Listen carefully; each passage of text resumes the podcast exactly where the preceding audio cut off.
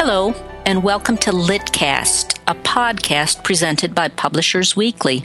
Litcast is a series of conversations with some of today's top authors.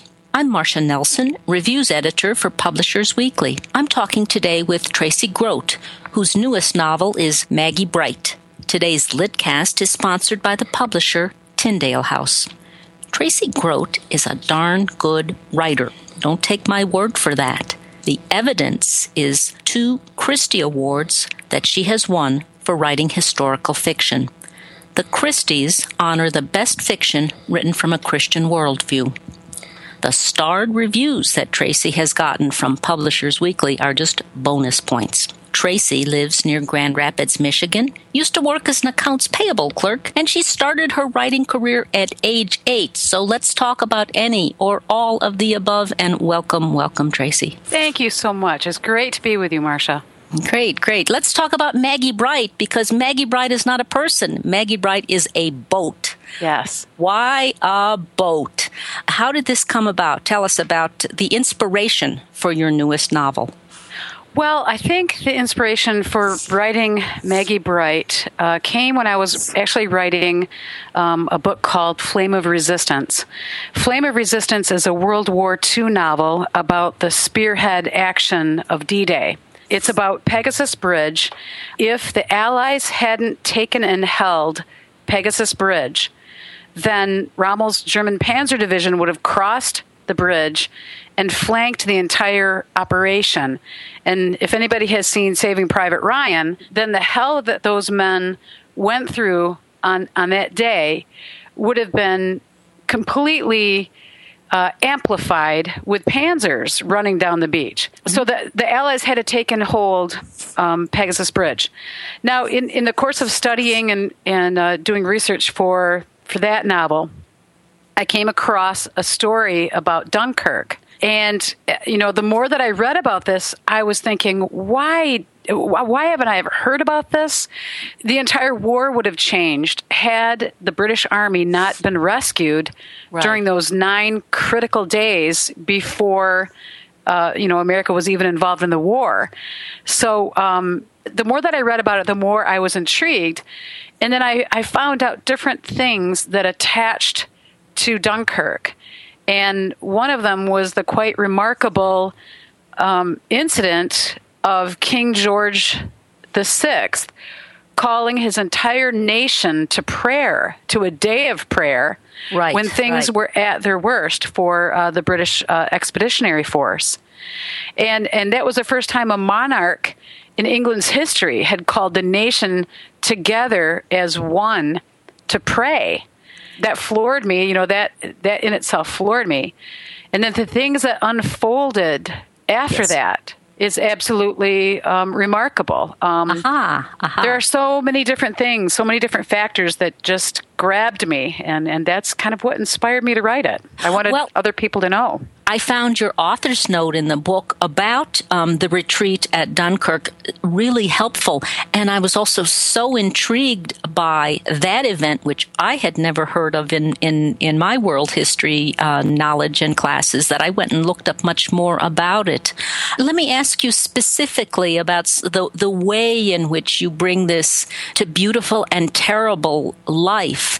And that's specifically the character of Captain Jacobs he really, really haunted me. And now let me let me explain, and you can say more. Captain Jacobs, as readers will discover, is a brain injured soldier who is among the retreating British forces, and his injury leaves him incapable of, of saying anything other than the poetry of John Milton. How did you dream this up? you know, it was it, it, that was like a plum assignment. I have no idea how it came about. Um, uh-huh. Um, actually, I think I do. I was reading Paradise Lost. I was beginning to read it for oh, you know, just I have um, my own list of you know read these books before you die, you know, type of thing, and uh, Paradise Lost has always been on the list. I thought, you know, I really, I really want to read this. I really need to make myself read this. So I did. And as I'm reading it, you know, Marcia, I'm going to be honest. I don't have a clue how, how it came together. Huh. but um, I saw such beauty in, in so much of, of what I was reading. Yes. And then I began to see so many similarities. For example, at the end of the book, when Mrs. Shrewsbury is looking to the south, and she says, You shatterer, you shall not prevail. Yes. Um, you know, I, am channeling Milton on that one. You know, yeah. that's, you know, I'm, I'm just feeling the leftover of walking with Milton through Paradise Lost and seeing so many similarities through what the, the British you know, through what the army went through.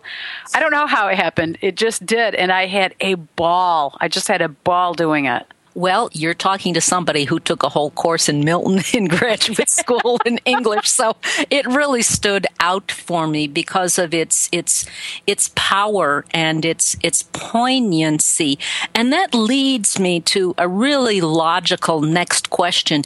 You write about war a lot. Your three most recent novels have been set in wartime. Two are in uh, World War II and then the Civil War. That's hard. Why? What what what draws you? What is that about? That you know, I think I finally put a finger on on that very very question, and uh, it was actually through Eric Leonard, who um, was the chief of interpretation at the uh, National Andersonville Historic Park in Georgia.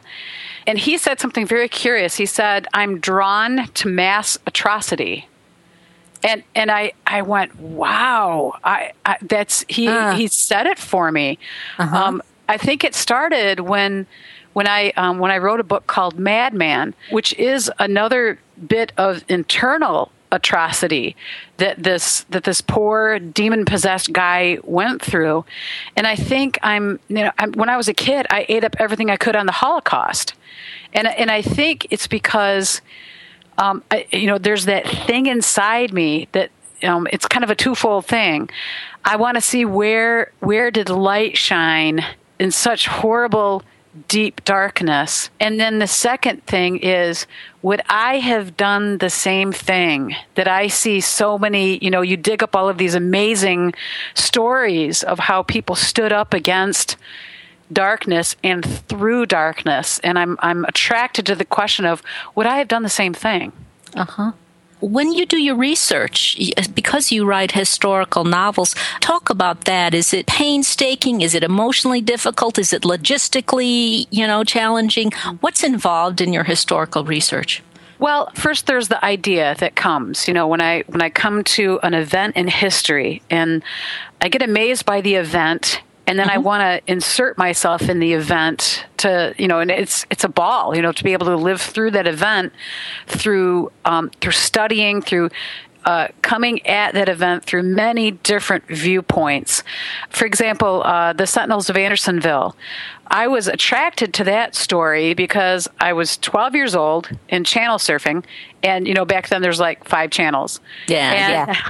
I came across a story where uh, Captain Kirk, who was my hero at the time, uh, he was he was in the Civil War garb and he was in a courtroom. I thought, oh, cool. You know, he's been transported, you know, to some planet, you know, by Q or whatever, and dressed up in, you know, this cool garb. But actually, I found out that it was the film was called The Andersonville Trial, directed okay. by uh, George C. Scott. And you know, I found within that I was just attracted to, you know, what is this guy talking about? And then he was talking about a, a woman who had been turned away. Um, she drove four farm wagons full of food up to the door of Andersonville Prison, and she was turned away. And at 12 years old, I was completely horrified. And so I saw the point of view of Andersonville from that young woman. I saw the point of view of Andersonville from this prosecuting attorney.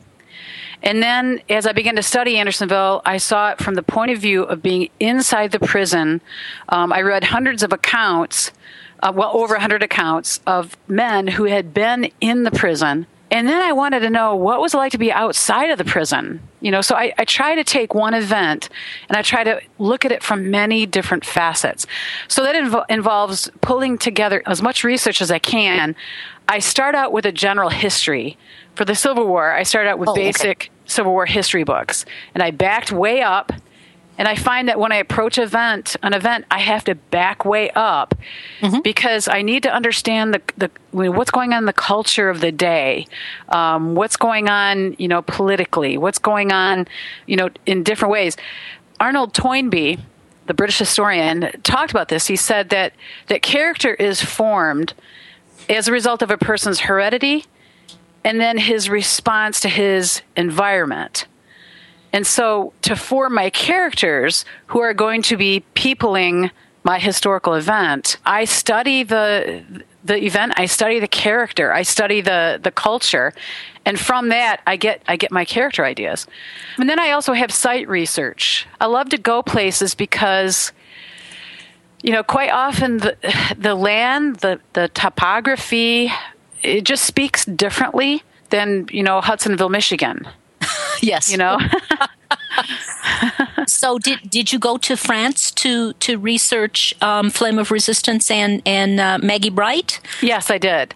Oh, Um, okay. I was, um, and it was it was great. Um, I went with my best friend, and uh, she took a million pictures, and um, we went. We were on both sides.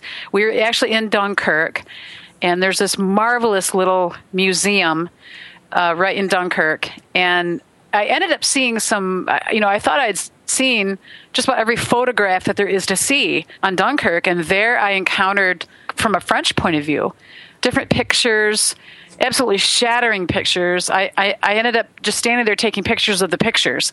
Yes. It was just um, just amazing. And then um, we went to the Imperial War Museum in London, and there my research took a surprising turn. Um, I went to, to go to the the Dunkirk exhibit, which is Yes. open all the time, except the day that I happened to go. And I was like, "Are you kidding me?" Oh dear. and but but then you know it just absolutely amazes me how um, site visits yield the unexpected and Uh-huh. they happen to have an exhibit about the t4 program which was going on in the 1930s hitler's euthanasia program for the mentally ill for Oh. yes and that's where that angle came from Oh, okay, in okay. Maggie Bright. Right. And, and and that's where uh, so so boy that was a book in, its, in itself. I thought boy I could write a book about this, you know, and but anyway it just it absolutely fascinated me and I thought I I've got to work this in somehow. It just it just felt so part of the story, part Right. of why Britain was fighting. Right. Um, there's a bunch of plot threads. Um, but there's both the, the, the British Expeditionary Force retreat um, to Dunkirk, and then there's this other set of, of uh, uh, plot threads um, being woven in, in England that involves the response to, to Hitler's euthanasia program. And where does the the American cartoonist um, fit in? How did you figure out that part of the of the plot of, of Maggie Bright? Because he's he ends up being such a central character. That's that's a really good point. Um, my agent said to me a long time ago that quite often Americans can be pretty xenophobic in their reading, um, it, it- and that's not so in you know other parts of the world, not as much. And that kind of stuck with me. And I thought, you know, if if I'm going to be writing about about this amazing incident that happened in Dunkirk, I needed an American there. Okay. I need you know i and, and so i wanted to give americans a point of view through murray vance so that americans can take part in the event that is unfolding and see what did america do at that time? You know where where were we positioned? How were we feeling? You know what were we thinking of this withdrawal? And you know it happened so fast you know we we didn't have a lot of um, time to to think to respond. But there were there were in fact a couple of Americans who were involved in the Dunkirk rescue. So um, there was there was an accountant. There was um, let's see, there was an accountant. There was another Wall Street guy. I'm not sure if they happened to be in England at the time and then just, you know, just joined forces, just jumped in a boat and, Okay. and went across the channel. I'm not exactly sure, but the fact that Americans took part in some small measure in that rescue was a bit of a foreshadowing to our eventual involvement in World War II. So to answer your question, I just I wanted, you know, an American viewpoint. Sure, sure. I'm going to ask you one question that is unlike anything, any other question. How do you, because you get so involved in, in the research and, and, mm-hmm. and, and are powered by a personal question, how do your books change you? Boy. We could sit here for an hour, Marcia, or I- I two will. or three, and we could talk about how the books change. Wow. Um,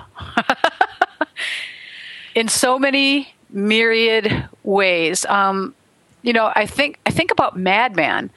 Madman was a book that I first, I think, noticed a change, and that is um, when I was studying uh, demonic possession. You know, which is no trifling subject to study. Um, I, I began, you know, I, I needed to read, oh boy, all kinds of uh, books about uh, un- understand. I mean, you know, for, for one thing, I'm really into interviewing people. Well, how do you interview somebody who has been, you know, set free by demons? I didn't even know how to get the word out on Yes. that. You know, how do how do I do that? So, um, so I actually did get the word out, you know, through a different, a couple of different churches, and I ended up, you know, interviewing some people. For example, I, I, I met a woman at a coffee shop, and um, she had been delivered of 20 demons. And you know, I'm a writer, so so I, you know, I I withhold. I try. I thought I with, withheld judgment pretty well, you know. Uh-huh.